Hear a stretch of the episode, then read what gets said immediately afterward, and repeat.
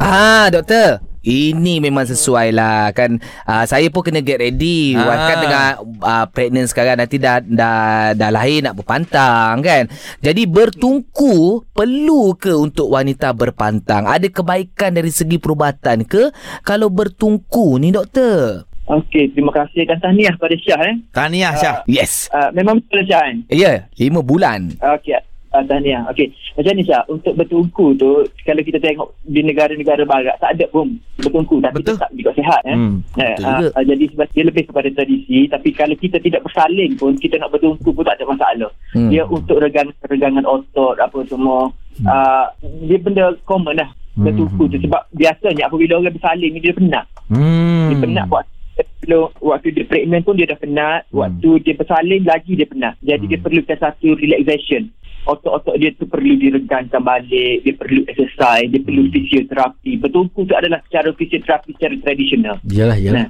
Hmm. hmm.